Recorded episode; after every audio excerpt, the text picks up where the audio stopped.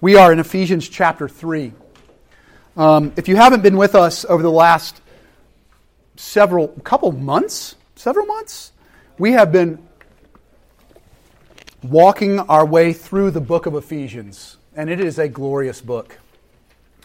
It's a, it's a, a book penned by the Apostle Paul, and it's all about the church. So it's really appropriate for a church to hear about the church from God. And so let's do that this morning as we, excuse me, dive into chapter 3, starting with verse 14. You can read it right behind me. It's also printed in your bulletin this morning if you want to read, read it there.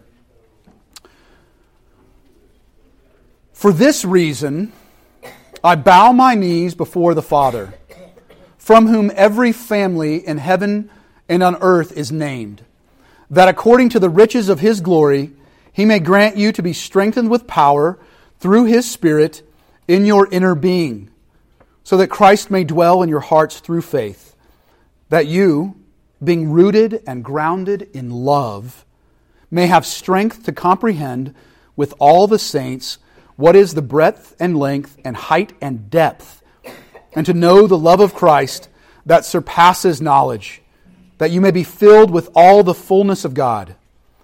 Now, to him who is able to do far more abundantly than all we ask or think, according to the power that is at work within us, to him be glory in the church and in Christ Jesus throughout all generations, forever and ever. Amen. Amen. It'd be helpful if I had my sermon up here. Sorry about that. Uh, yeah. There it is. Woo!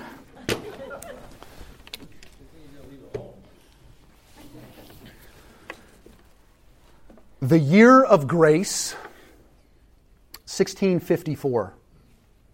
Monday, 23rd November, from about half past 10 at night until about half past midnight. Fire. God of Abraham, God of Isaac, God of Jacob, not of the philosophers and of the learned, certitude, certitude, feeling, joy, peace.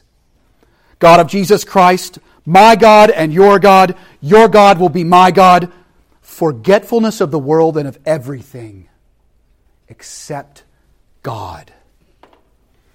He is only found by the ways taught in the gospel, grandeur of the human soul, righteous Father, the world has not known you, but I have known you. Joy, joy, joy, tears of joy.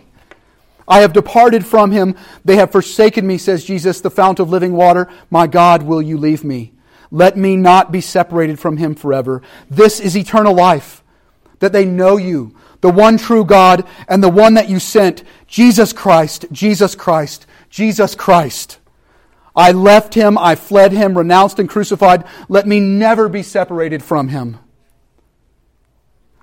He is only kept securely by the ways taught in the gospel. Renunciation total and sweet. Complete submission to Jesus Christ and to my director. Eternally enjoy for a day's exercise on the earth. May I not forget your words. Amen. Do you get some of the emotion? This is a recording that was sewn inside the front jacket of a man named Blaise Pascal. Absolutely one of my favorite philosophers of all time. A man who knew the Lord and loved the Lord. One of the greatest thinkers that the world has ever known. And that is uncontested. That's not just by Christian authors, that is by anyone. He was a mathematician. You've heard of Pascal's wager, perhaps? And yet, what we know of him is that his life was very tepid when it came to Christianity, when it came to his belief about the Bible or about God. It was, he, you know, occasionally attended church and he had, you know, he, he believed some of the things about the Bible. And as you can see, he had some knowledge of the scriptures based upon what he wrote here. But on that night, the year of grace, 1654, from about half past 10 at night until about half past midnight, he had an experience of God. he moved this knowledge that he had, an incredibly brilliant man, from the head down into the heart. And here's the thing he had nothing to do with it. God moved it. God moved it. And God radically changed his life, and he wrote my favorite book of all time. It is, number one, Pascal's Pensées. It is often touted by scholars as the greatest work on apologetics in the history of the world. He wrote it after this experience. But he knew he was going to forget. He knew that his life would go on and that things would get back to normal. And, and so he decided, and I love it, to sew it inside his jacket.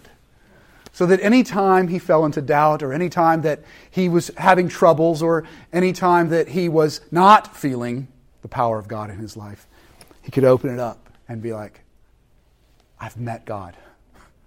I have known the living God of the universe in a profoundly real way. Y'all, that is exactly what Paul the Apostle is talking about in this passage this morning. He is saying, Church, I am going to pray that you experience God in a profound way so that you have a powerful spiritual life. Now, y'all, people talk about powerful experiences of God all the time. I get that right? It's being sold and it's being peddled on the street corner. You get it when you turn your TV on and turn to some of these kind of uh, national programs about, you know, Christian spirituality or whatever. And you, you, you can find the power of God in your life. You can finally discover what it truly means to know the Lord. Okay, so I understand that. But I'm telling you, in this passage this morning, Paul is praying that for the church. And it's different often than what you see peddled from the television. And I'm going to describe to you from this passage why this is different. But y'all, we all, if we're honest, we all need and want these type of powerful experiences of God. To move something, you might have heard of Jesus Christ, you've heard of God the Father, and oh, He's all powerful, and we're going to, you know, celebrate the sacrifice of Jesus Christ. But have you known it down into the depth of your soul? To where it literally begins to control your life. That's what Paul is praying for. Let's notice a few things about what Paul is praying for. You have an outline if you're a note taker and you like to take notes. Um, and I even did some alliteration. Strengthened by the Spirit in the inner being. That's the first point. Surprised by the love of Christ. And then finally, I have to remember what the last one was. Supplied by the fullness of God strengthened by the Spirit and the inner being. I assume that's in there. Is that in there? Is that okay? Great. So let's go through these. Let's talk about um, what Paul was doing here, and and we need to look at the very beginning of the passage. He says, "For this reason." Okay. Usually, when someone says "for this reason," there was something that preceded it. Okay, let's talk about what preceded it. It was a digression. We talked about this about three weeks ago. And Paul digressed into this glorious praise of God for the fact that he is showing the entire cosmos the demons, the angels that are out there, the powers on this earth. He is showing them through the church what it means that Christ is unifying the entire universe into himself. God is unifying the entire universe into Jesus Christ, into the fullness of Jesus Christ. And the church is the living, breathing example of that unity.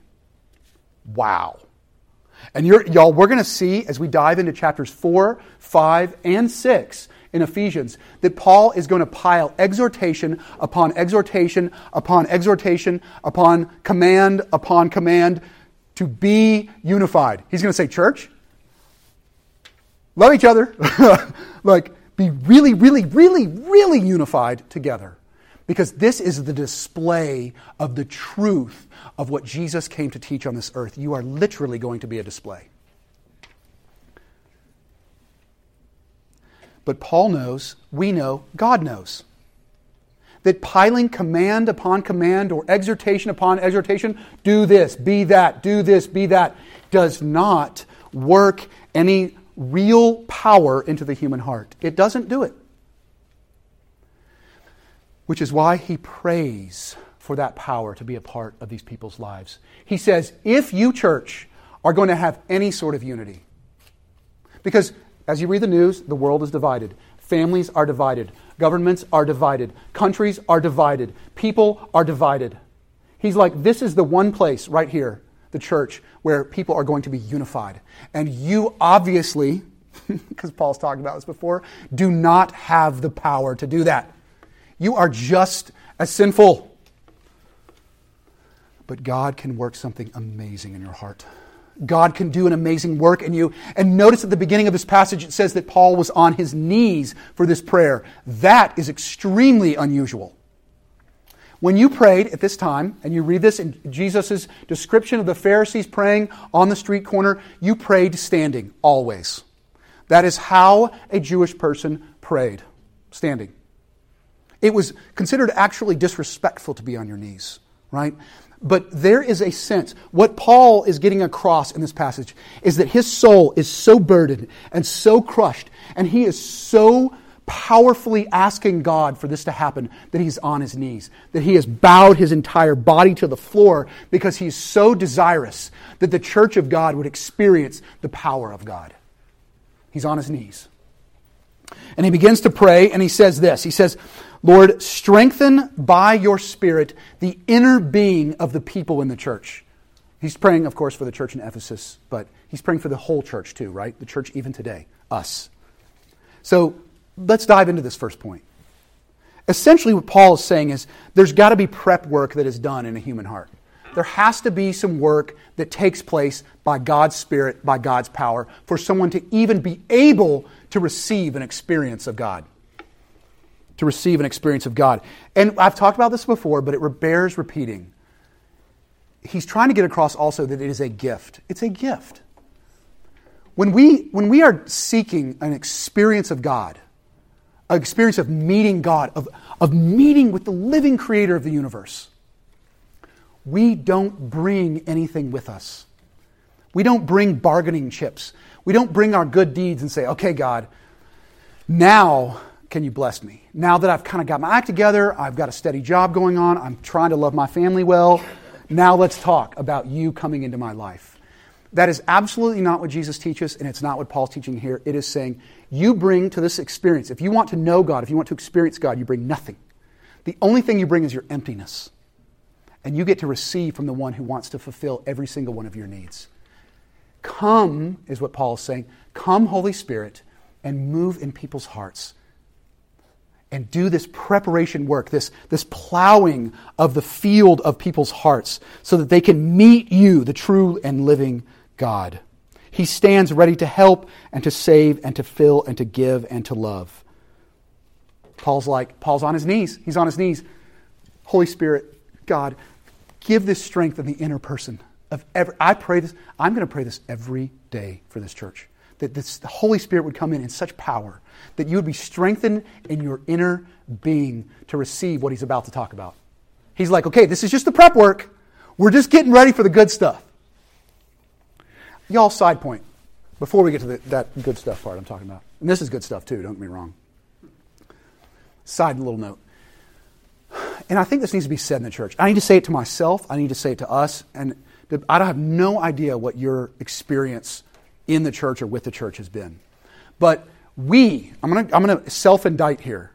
We as the church often think that this can be manufactured.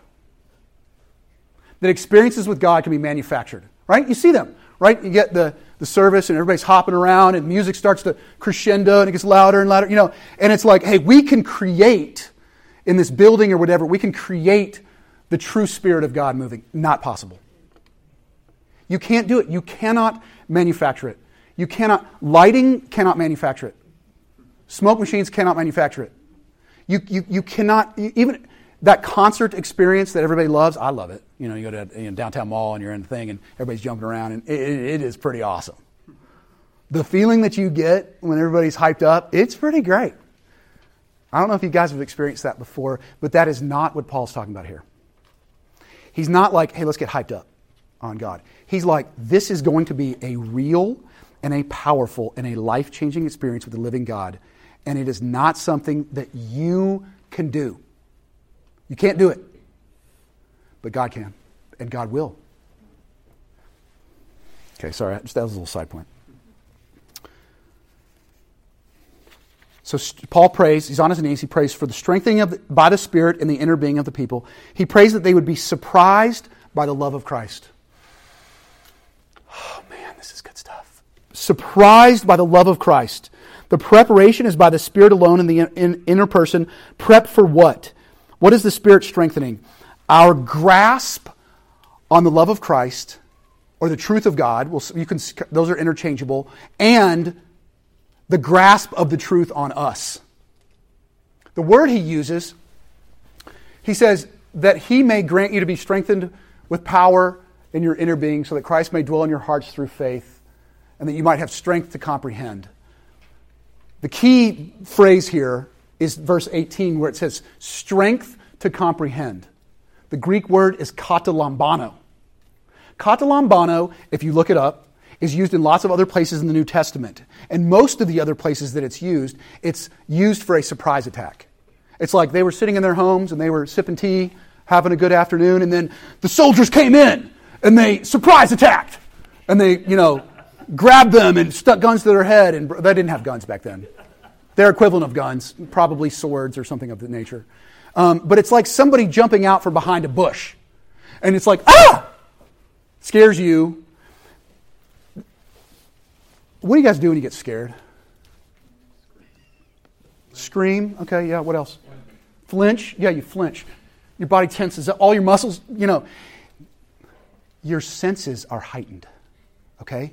You feel, sometimes the hair on the back of your neck will start to stand up and the blood will rush to your head and you just feel this, the fright and flight brings in and your, um, your senses are on extremely high alert. That's what Paul is getting at. He's saying when the truth, the truth especially of the love of Jesus Christ, it sometimes will surprise attack you. And sometimes you'll surprise attack it when you're studying it. And it will raise every little hair on your body. That's what Blaise Pascal was describing happened to him. You like the word he starts with in his experience of God that night in 1654? He says, fire. That's the only word he can use for it.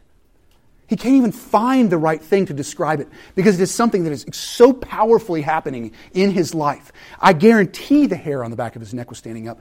All of his senses were fully engaged. He could taste, he could touch, he could smell in a heightened sense. And guess what happens when that happens to a human being? It locks in. It locks in. The psychologists will tell you this, right? The psychologists will tell you this, especially when it happened when you were a kid right? If your dad called you a houseplant when you were young, or your first boyfriend or girlfriend on the playground said you were ugly, or you had an experience where someone deeply like rejected you, you tasted, you felt, I put another one on here. Or when your brother told you he wanted to drown you and pushed your head under till you literally could not breathe. In those moments, all of your senses were engaged. When a parent said a word to you that fled down into the depth of your soul, and you feel it even today, it locked in. It locked in. And guess what happens when it locks in? When it's both from the head, somebody says something to you, and your emotions feel it powerfully, it locks in, and guess what? It controls you. It's controlled you your whole life. You know exactly what I'm talking about. There are phrases from your parents or from teachers or from coaches that locked into your life, and you feel the power of them even today. Your anxiety level will raise, and you don't know why when you're interacting with other people, and you're like, okay, maybe I can trace it back to something that was locked in back then. And Paul is saying, I am on my knees. I am on my knees before the God of the universe, and I'm praying that the love of Jesus Christ would lock into your life and when it gets locked in, y'all, it is powerful control. It has the opposite effect of all those negative things you feel from your friends or your parents or the people that have said things in your life. It may have been last week, it may have been your boss that locked something in last week about your performance or something along those lines. But Paul is saying the counterbalance is when God does it and he powerfully locks in the love of Jesus Christ and you're controlled in a direction that is completely different.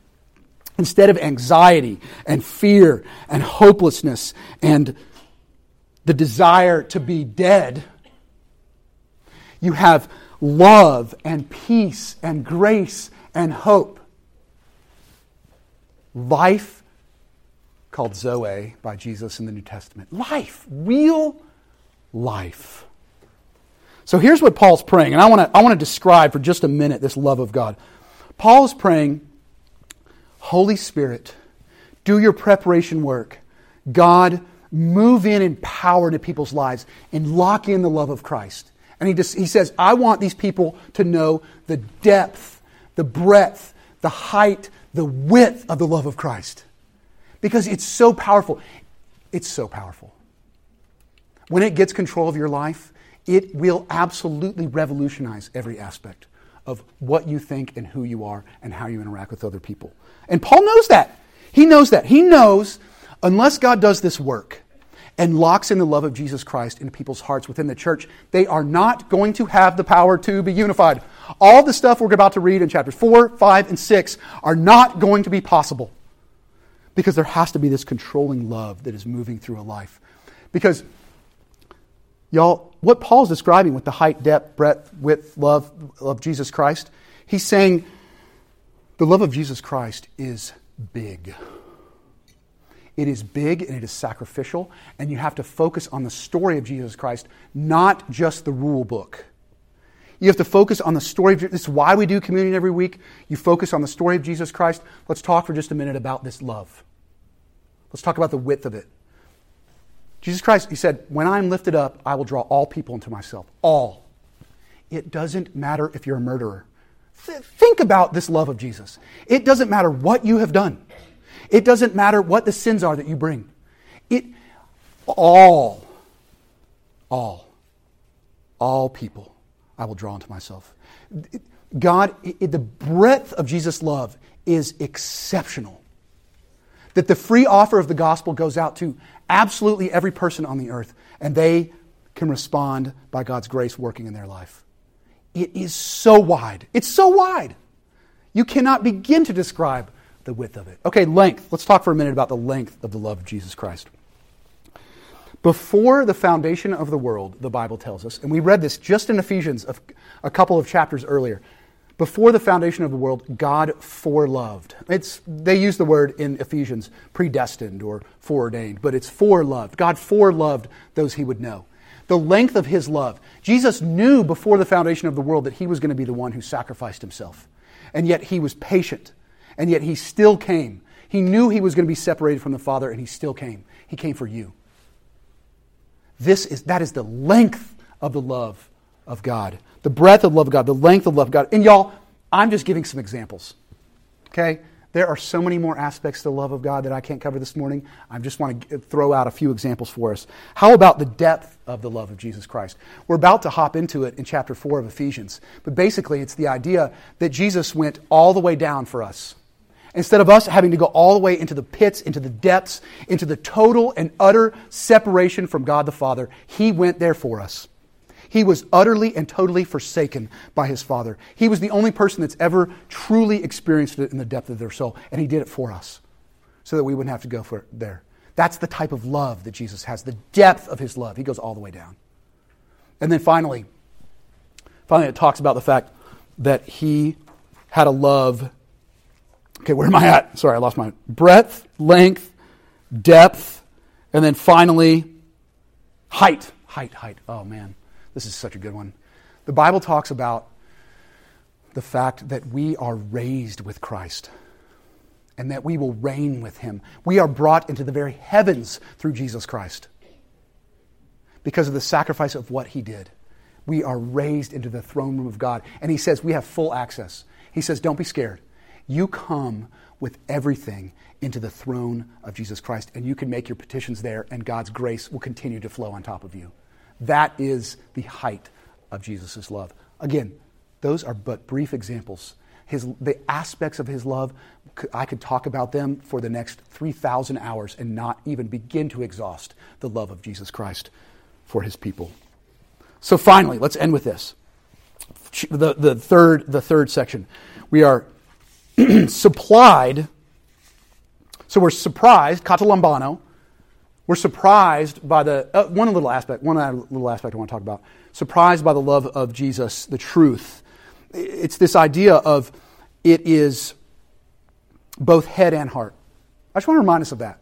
Some people, again, a little side note, some people think, or it's been taught in Christianity for centuries, that the experience of God or the experience of the truths of Scripture, it, it's something that's not through the intellect. That it's just like you just feel it, right? You just something just comes upon you, and there's. But that is not at all what Paul is saying here. He's like these. Tr- it's the truth of Scripture, the the the the um, the words of Scripture that the Spirit uses, and then and then locks them into our heart. So the Bible is always clear. The emotions and the intellect are intimately tied with one another. You cannot separate the two. There's not spiritual experience outside of the truth of God. Just a reminder, just a little side note, um, because it's, it's something that it's easy to get a little off, um, off base with uh, for folks. Okay, so finally, supplied with the fullness of God. The implication in Ephesians is that believers that encounter this love of Christ by God's work in their life, that they will be filled with love. Because earlier in Colossians, Paul wrote Colossians also, he said that Jesus Christ is the fullness of God.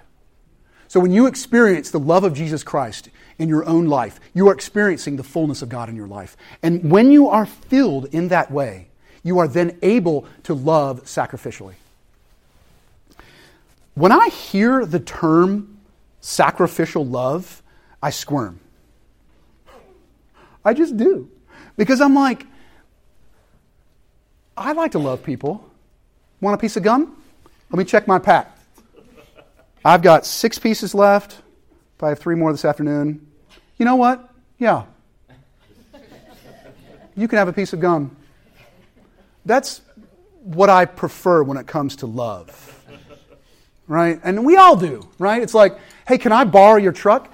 Uh, yeah. What day were you thinking? How long were you thinking? You know, what do you think you need? You know, what, it doesn't matter. Can, can I come over to your house for five minutes? Yeah. Can I give you four? we I mean, we're all there. Sacrificial love makes us squirm because we know it means giving up of the self. And oh my goodness, I love myself. And the Bible's like, give that up. And I'm like, no, thank you. But what Paul is trying to express here is that when that love of Jesus gets locked in, down in the soul, we tend to not think of love as being sacrificial. It just flows. It's, it's a, that's the word he's trying to get across. It's a fullness. When you're full of something, like you have a glass of water or of milk or something that's totally full, my kids like to fill it to the very top, it just naturally, as you kind of shuffle it around a little bit, it just starts to spill out and I'll get all over the counter and all over the floor, right? You, you're, you're just full. And so when it comes to sacrificial love, it's like somebody can just shake us and it's like, oh, sure, I'll do that. You know, like, hey, hey, I need you for, absolutely. What, what can I help you with? You want me to come over at midnight? Boom, love it. Let's do it. I'm a 2 a.m. friend. How many 2 a.m. friends do you have? You thought about that? How many 2 a.m. friends do you have? No, seriously, think about it. And think about this too, because Paul's talking about fullness here. Are you a 2 a.m. friend to anyone? Is there, is there someone in your life that could easily and gladly call you at 2 a.m. and you'd be like, I'm there. I'll be at your house five minutes. I don't care what the crisis is. I'm ready for that kind of sacrificial love because the fullness of God has filled me up. A couple of applications. A couple of applications. Y'all, on behalf of the American church, I repent.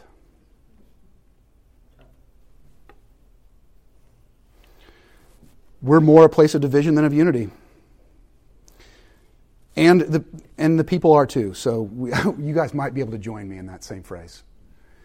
Um, I know those are bold words, but they come uh, from my own failure, not just the failure of others.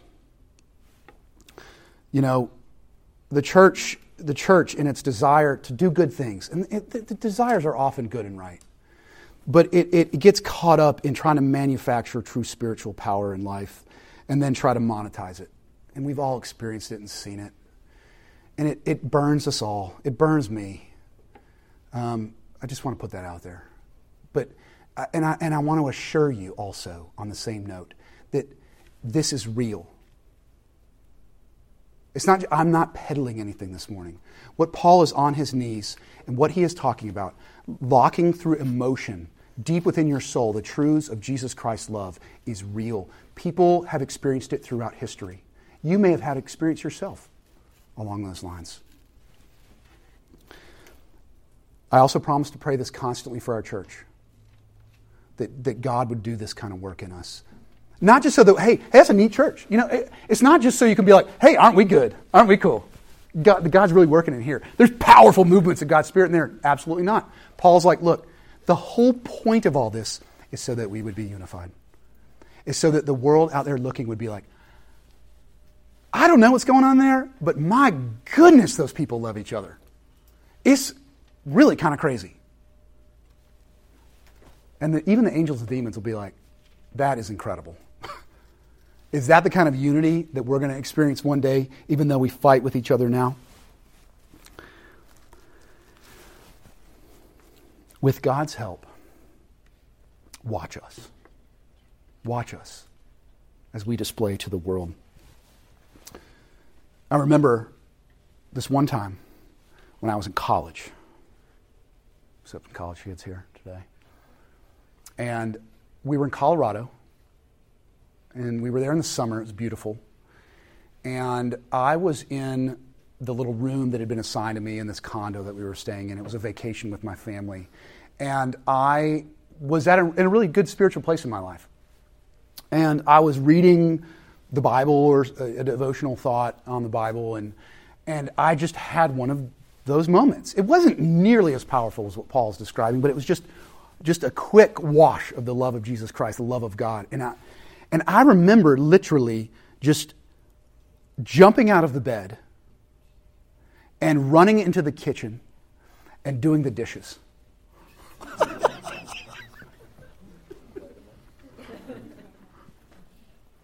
But y'all, and, and, and, and I'll never forget the reaction of my family. what are you doing? I mean, they were legitimately worried. Like, what type of drug are you taking? But the reality was, God knows, Paul knows. Maybe some of you have experienced it in your life. That love of God leads to action. When it gets down in there, when it locks in, you, you, you just jump up. You just, it's not a burden. It's just, and y'all, I was a college student. I never did dishes, ever. I mean, I think my mom had asked me at least 20 times if I would do the dishes. But I was your classic, maybe not y'all. I mean, y'all are different, of course. I was your classic college student. You know, I did not do the family dishes. I just didn't, uh, I hated that task. I would do lots of other things before I would do that. But again, my prayer is that God would do this work, that He would begin to unlock some of the hateful, hurtful, emotional things that we have down in our heart and take those away. And that He would begin to take the love of Jesus Christ and lock that in in its place. And that our actions as a people with one another would reflect that more than this. Amen? Let's pray.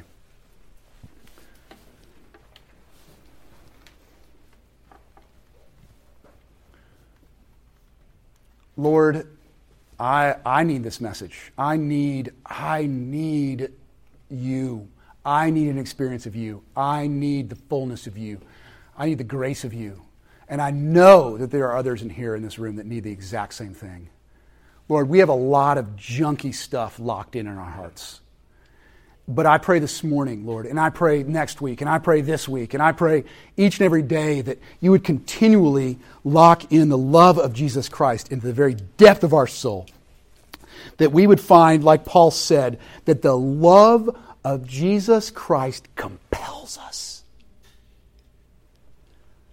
that it controls us and that our unity would be a thing of beauty. We know, God, we know we can't do it.